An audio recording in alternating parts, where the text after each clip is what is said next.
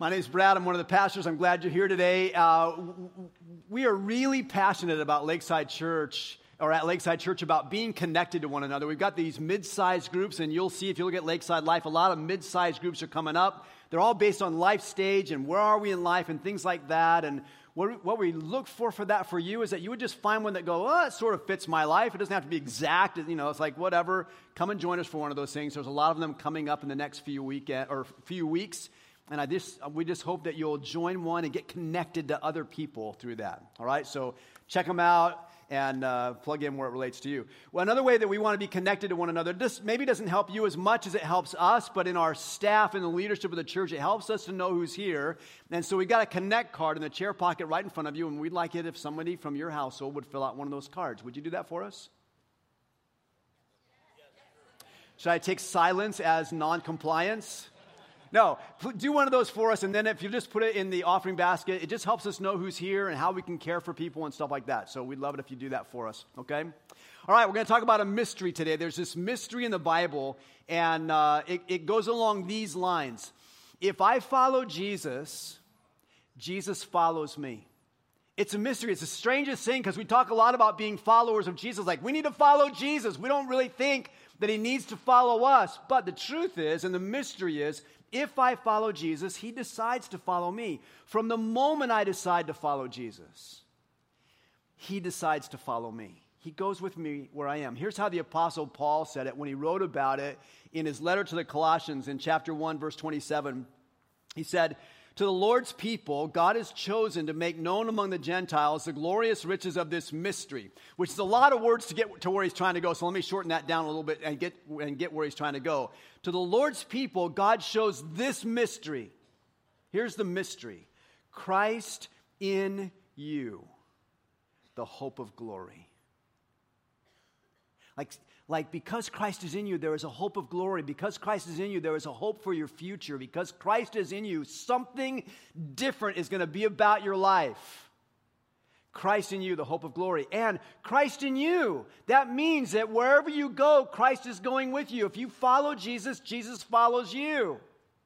And you don't have to ask him, you don't have to invite him, you can't even tell him, don't come if you follow Jesus, Jesus follows you, and he follows you everywhere you go. So we've been asking the question over the last several weekends now. This is our last weekend in the series. We've been asking the question where's Jesus going today? And the answer that we've learned together over these weeks has been well, wherever I'm going, that's where Jesus is going. Uh, if I'm going to the store, Jesus is going to the store. If I'm going to the work to work, Jesus is going to work. If I'm going to the to the uh, playground, Jesus is going to the playground. Doesn't matter. Wherever I'm going, Jesus is going. I want to add another question to that question. Where's Jesus going today? I want to ask also this question Which Jesus? Not just, you know, where's Jesus going today, but which Jesus is going there with you? Because we have all these different ideas about Jesus, and frankly, Everybody who met Jesus in this, when he was on this planet, walking around in a physical body, everyone who met him uh, found that he was something that they weren't expecting. Everybody expected the Messiah to come. Everybody did in Israel. Like the Messiah's coming, we're watching for him. Everybody expected him. But when Jesus came, nobody expected him to be like that. Nobody expected him to go to have lunch with a tax collector because everyone hated tax collectors, and the Messiah certainly wouldn't go there but he did. Nobody expected him to be the grand marshal in a great parade in the capital city of Jerusalem. Nobody expected him to come down the, the main road riding on a donkey. Kings ride on donkeys, ser, uh, kings ride on horses, servants ride on donkeys. Nobody expected the Messiah to do that. Nobody expected the Messiah uh, especially Jesus, when they saw him, they didn't expect him to ride into town into Jerusalem, and everybody's starting to shout and sing praises to him and like, "Long live King Jesus!" Nobody expected that when he came into town, but it happened. Nobody expected they would go into the temple. And when he got in the, they, they expected he'd go in the temple because everybody went in the temple, but nobody expected that when he went in the temple, he would overthrow their way of life there.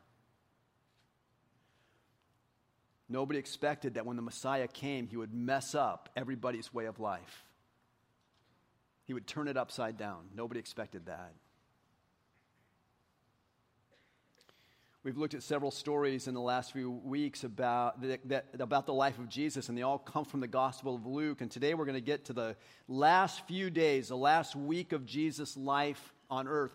He spent most of the last three years traveling around in Galilee. He'd been to Jerusalem a few times over those years, but mostly he was up in Galilee. And as he was there, he kept having these interactions with people. He would heal people and he would teach people. And then he'd have these engagements with a group called the Pharisees, and they were often opposed to what he was doing because he wasn't what they expected.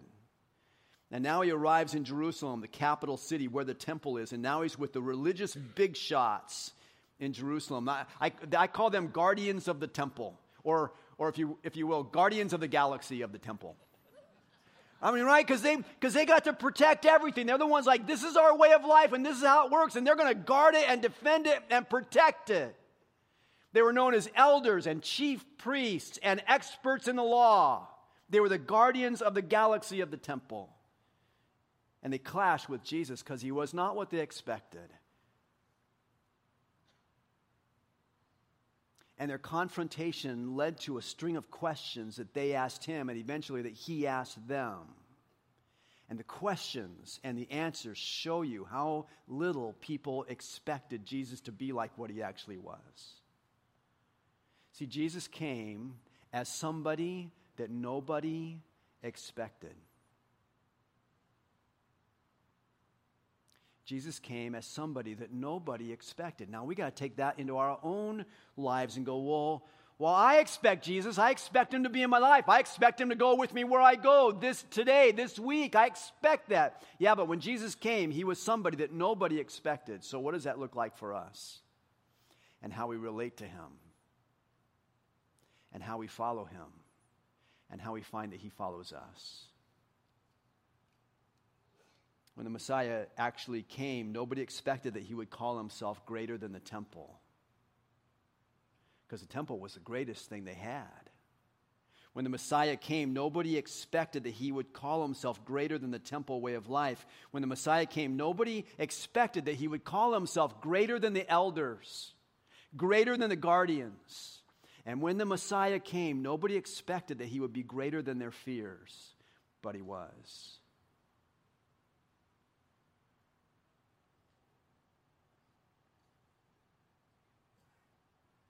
Jesus came as the Messiah. And Jesus goes with us wherever we go. For followers of Jesus, Jesus follows us. But which Jesus? Because he's invisible. Have you noticed that? Mean, you don't see him, right? You don't see him. He's invisible. And so when, when, when a thing or a person is invisible, you sort of feel like your, your mind has the freedom to, to imagine what he's like. And there are hundreds of us in the room today, and it's like we have hundreds of imaginations about what Jesus is like. But remember, when he first came, he was somebody that nobody expected. So, how close is my imagination to what Jesus actually is? Sometimes we think we know Jesus and we go, oh, uh, I, I know what he's like. And you find out another story and you go, oh, that's not exactly what I expected. Or you think, you think this is what Jesus is like, and someone says, well, he's, he's not really like that. You go, well, he should be. I mean, who better, who better than us to tell Jesus who he should be? We, we do that with the Bible. Have you noticed that? People, some, sometimes people will come to me. Probably no one will talk to me after this, after in the lobby ever again after I tell you this. But um, people come in the lobby to me sometimes and go, Pastor Brad, Pastor Brad, I was reading the verse in the Bible and it was, it was this beautiful verse and I can't find it anymore. Can you tell me where it is? And they'll, they'll tell me what it is. And, you know, I've like studied the Bible a bit. And so they'll like, tell me where that verse is in the Bible. And then I'll, I'll as politely as possible, say, you know, uh, that, it's not in there.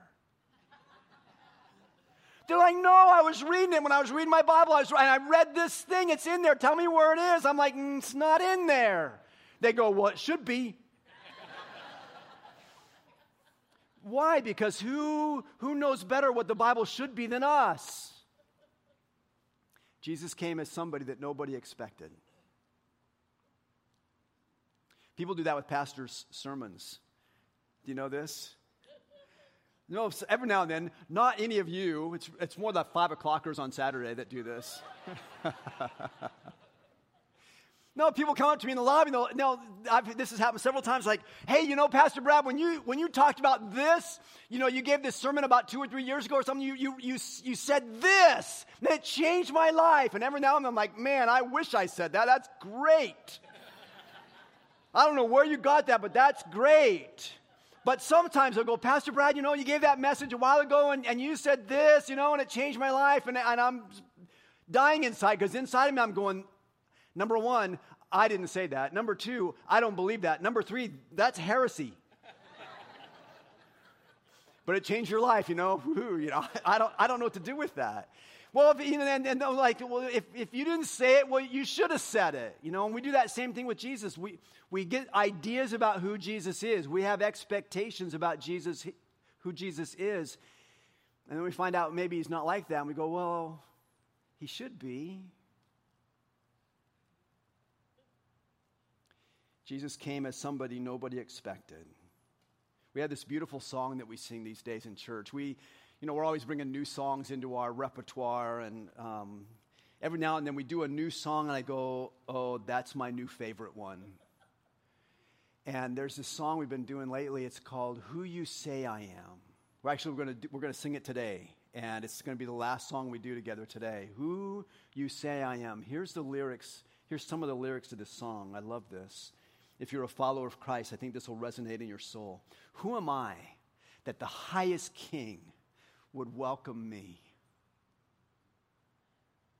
I was lost, but he brought me in. Oh, his love for me. Oh, his love for me. Who the sun sets free, oh, is free indeed. I'm a child of God. Yes, I am. In my Father's house, there's a place for me. I'm a child of God. Yes, I am. And here's the bridge I am chosen, not forsaken. I am who you say I am. You are for me, not against me. I am who you say I am. It's such an anthem to God's grace to us, where He says, This is who you are. You are forgiven and redeemed and welcomed and accepted by God. And I go, Amen, right on, hallelujah. I am who you say I am. It's beautiful. But sometimes I fear we take that song and we sort of flip we sort of flip it around. We get a little confused about how it goes and what it's supposed to be about, and we and we and, and we, we change the lyrics on it and we go, God, you are who I say you are. And you know, when I say it in here, you go, well, no, no, you can't do that. Well, no, you can't do that. But that doesn't stop us from doing that. We want to, we want to define God as we want him to be. But God is not who we define him to be. He is who he is. He just straight up is who he is. But he's not who we always expected. If you have your Bible, uh, I'd love to have you open it up. We're going to look at a little story in the Gospel of Luke, Luke chapter 20. If you don't have a Bible, uh, we've got some, you know, on the ways out. If you want to pick one up, you can have one of those. Or just on your smartphone, open up this app called YouVersion.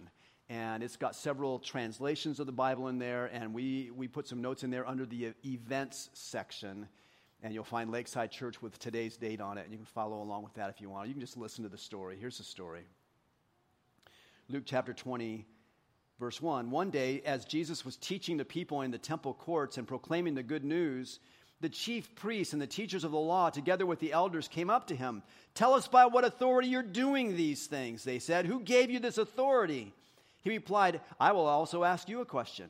Tell me, John's baptism, was it from heaven or of human origin?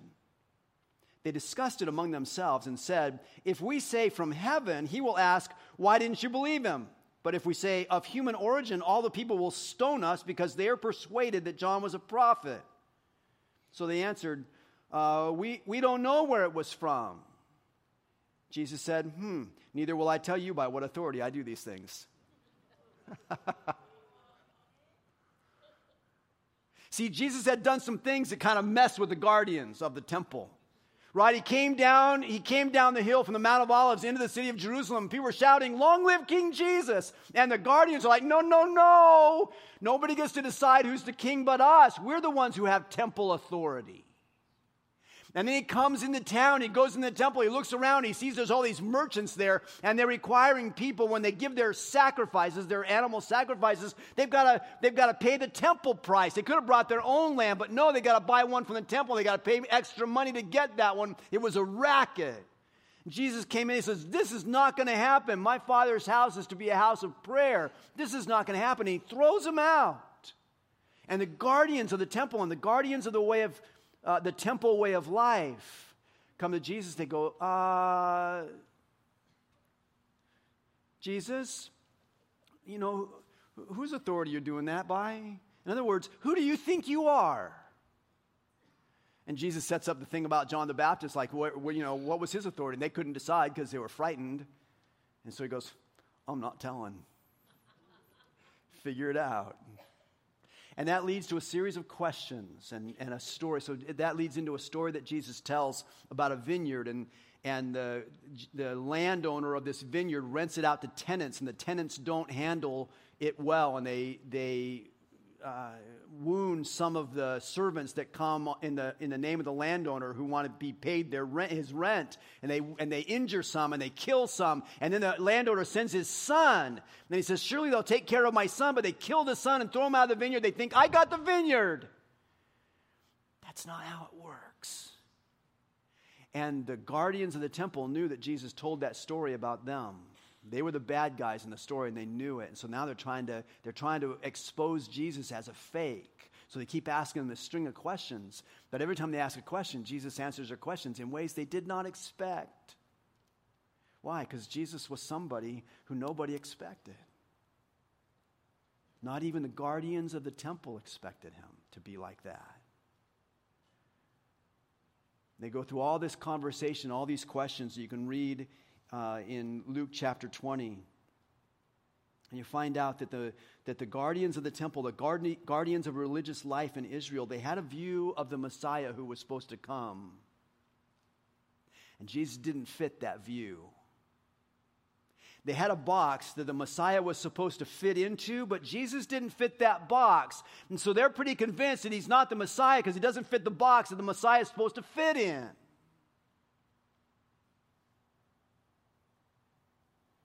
When they asked questions about taxes, he didn't fit the box. When they asked questions about the resurrection, he didn't fit the box. When they asked questions about heaven, he didn't fit the box. When Jesus asked them questions about the Messiah, they couldn't answer and he still didn't fit their box. Jesus came as somebody nobody expected, but he came as Messiah. He came as Christ. And he surprised them and he surprises us. We have a rallying cry. We're rallying together around these days. It's, it says, let's go further. Let's go further with Christ. Let's do something more with Christ in our own relationship with Him and in our church with Him, in our reading of His scriptures where it describes who He is, in our relationships with our neighbors and our community outside. Let's go further. And at Christmas, you, you, if you were with us on Christmas Eve, you, you may remember we gave that offering for this family up in paradise who lost everything in the fire. And we had at the doors, we built these boxes. And they say in the front, they say the rallying cry, let's go further. And we put a box at every one. We said, if you want to give an offering for that family, do, do it. Put it in the box. And it was remarkable and how much money this family received and, and what's going to happen with them. Just amazing. And it's like, yeah, let's go further. But I started to think about it this week. I'm like, we got these boxes. And they go, let's go further. They say, let's go further. But they can mislead us. Or they can represent something else about us that says, we're just like the guardians of the temple. We say to Jesus, the Messiah, we go, Jesus, we got a box for you. It's about this size, it's about this tall. And, and would you mind just staying in it? Because we need you to stay in the box. And really, we, we want to go further with you, but only if you fit in the box. And then you find out that Jesus doesn't fit in anybody's box. But he shows up. He shows up right into our world. We hosted the we hosted the uh, winter shelter uh, the last couple weeks. It ended, ended here at Lakeside last Sunday, but now, now it's moved to another church. Uh, but we, we, we, and other churches in our community have been hosting the homeless, our homeless neighbors from our community uh, over the winter, over the cold, wet months of the winter. We've been housing them in the church. And so for two weeks, we got to host the winter shelter here at Lakeside. And, and, the, and the guests would come in, they'd be in the lobby, and we'd serve them. So there'd be all these volunteers from small groups from Lakeside that would serve dinner to them. And some of us came in and just sat down and had dinner and had conversations with them. It was amazing. And Jesus showed up there. But not always in ways we expected. Like Jesus showed up, Jesus showed up one night and he, he looked like, like a 18 or 19 year old homeless guy. And I don't, I don't know, I, I don't know how it goes with teenagers, but they seem to not be able to get up early in the morning. You know this? And here's this, here's this homeless guy. He looked like Jesus, but he couldn't get up in the morning. And with this, had this other guy who showed up. Jesus showed up, and this other guy, his name's Tony, but he looked like Jesus. He was one of our volunteers from Lakeside, and we didn't have anybody to make coffee. And so he came in and, and, and, and learned how to brew coffee in our you know, big brewers. Uh, and he learned how to brew coffee so he could come every day for 14 days in a row at 5.30 in the morning to brew coffee for homeless people. Because he thought, who in the world wants to leave a, a, a warm shelter at 6.40 in the morning without a cup of coffee? Well, he found out there's this, there's this 18 or 19 year old homeless guy, and he has this guy's having trouble getting up in the morning early, you know, early enough to get out the door and stuff. And so here's Tony, who looks a lot like Jesus, and he decides, I'm going to not only brew coffee, but I'm going to take a cup of coffee to this guy in bed every day. They're sleeping right here in the auditorium, right where you're sitting. And Tony comes in every day and gives this guy a cup of coffee so he'd be able to get up in the morning. That looks an awful lot like Jesus. There was another way that Jesus showed up during those weeks. There was a, there was a man that showed up. He was homeless. He came in and, you know, he, he had some issues. He looked a little rough. And I'm, I'm like, how, how many hours would it take me to be homeless before I looked a little rough? Came in, he looked a little rough. We found out that he, he liked oatmeal. Like he liked oatmeal a lot. And he liked lots of oatmeal. It wasn't very many days before he ate us out of house and oatmeal. Oatmeal's gone. And, and so, but this, this other couple was there and they looked like Jesus too. And their names are Dan and Diane. And they, and they were there when we ran out of oatmeal. And they knew that tomorrow morning there's not going to be any oatmeal for this guy who looks like Jesus, but he likes oatmeal. So they ran out to Sam's Club and bought Sam's Club box like size boxes of oatmeal and brought it back that night so that the next morning this man who looked like Jesus would have oatmeal.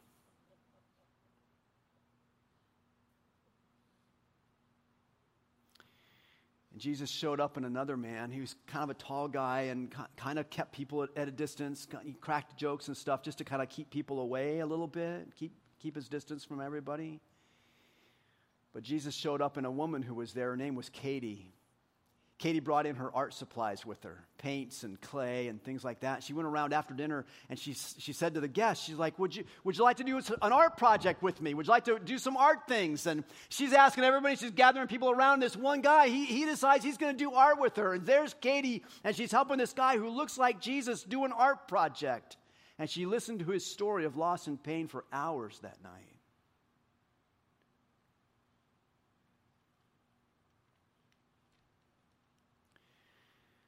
Jesus showed up in another man who came with a smartphone with music on it, and he had his own little personal, like portable speaker sitting on the table. He kept playing R&B Jesus songs for us. Actually, one song. he, over and over he really liked it, you know. It's this Jesus song. He goes, let me play my Jesus song for you. He's playing his Jesus song. And now this guy had some, he had some scary tattoos. Uh, you can, you know, a lot of you guys have tattoos, but they're not mostly scary ones. He had some scary ones. He may or may not have had like devil horns tattooed on the top of his head. It was odd how he looked like Jesus. One night he came in and he was not moving very well, and we found out that he had broken ribs because he'd been in a fight the day before. But Jesus showed up that night in the form of an ER doctor named Kevin, who's a lakesider, who was here not to do doctor work. He was here to show people where the showers were and to be able to pass out towels and whatever needs to be happening for the showers. But he found out that this man had broken ribs, and so he treated his ribs. And then he, then he came back a few nights later when he was not scheduled to volunteer.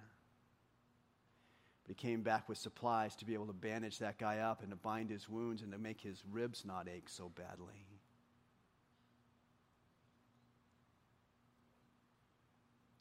And which one of those people was Jesus?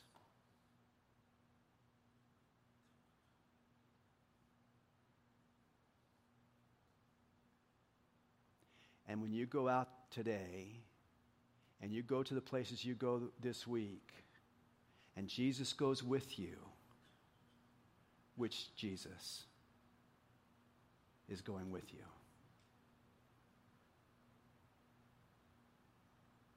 Jesus, I pray for us today.